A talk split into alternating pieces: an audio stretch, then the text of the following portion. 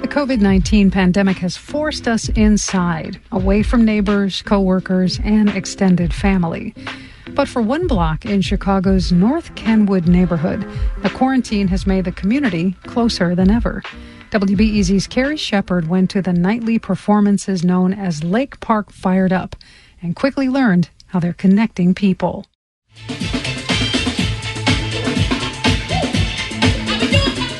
When Ajanaku Kofi dances in front of you, a bright orange scarf on her head, clapping her drumsticks in the air, you can't help but move.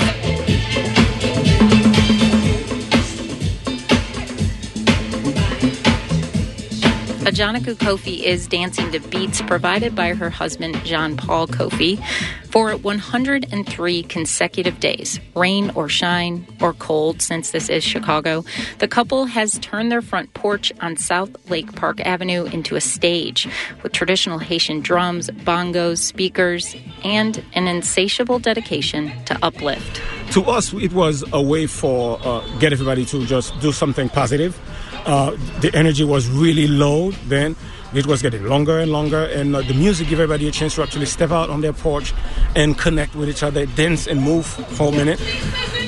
These nightly performances became known as Lake Park Fired Up. The Kofis first got the idea from their neighbor, Ricky Jackson, or as he's known, the father of Lake Park. Jackson, who's owned his building for about 30 years, was inspired by scenes in Italy of neighbors banging pots and pans each night for essential workers. He started doing the same, and then the Kofis, who are musicians and run a music based preschool from their home, took it to the next level.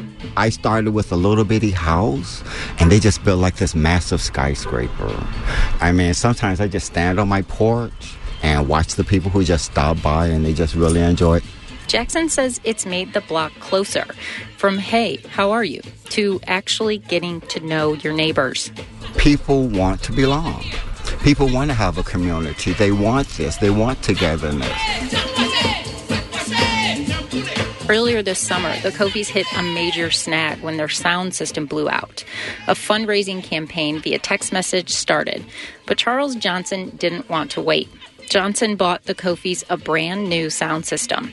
He felt he owed it to the couple who had helped him and others on the block emotionally and spiritually during this period.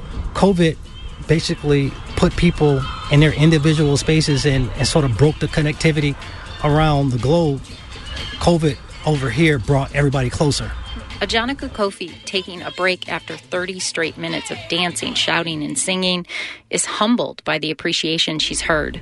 One of our neighbors, her mom was in hospice at her home, and she passed away of cancer. She kept saying, "Look, put me near the window because they're about to play music, and put me near the window." And when she sent me that text, we just said, "Wow, you don't know who you're reaching."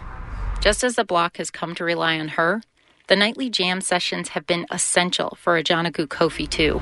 When I get a chance to reach and touch and develop someone, and I can't physically touch, but I can say your name, and I can say, "Hey, I'm thinking of you. You matter."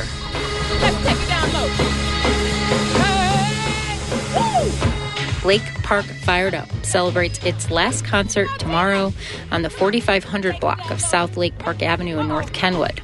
Unless, of course, the Kofis decide to continue the porch performances and give neighbors that nightly burst of joy they've come to look forward to. Carrie Shepherd, WBEZ News.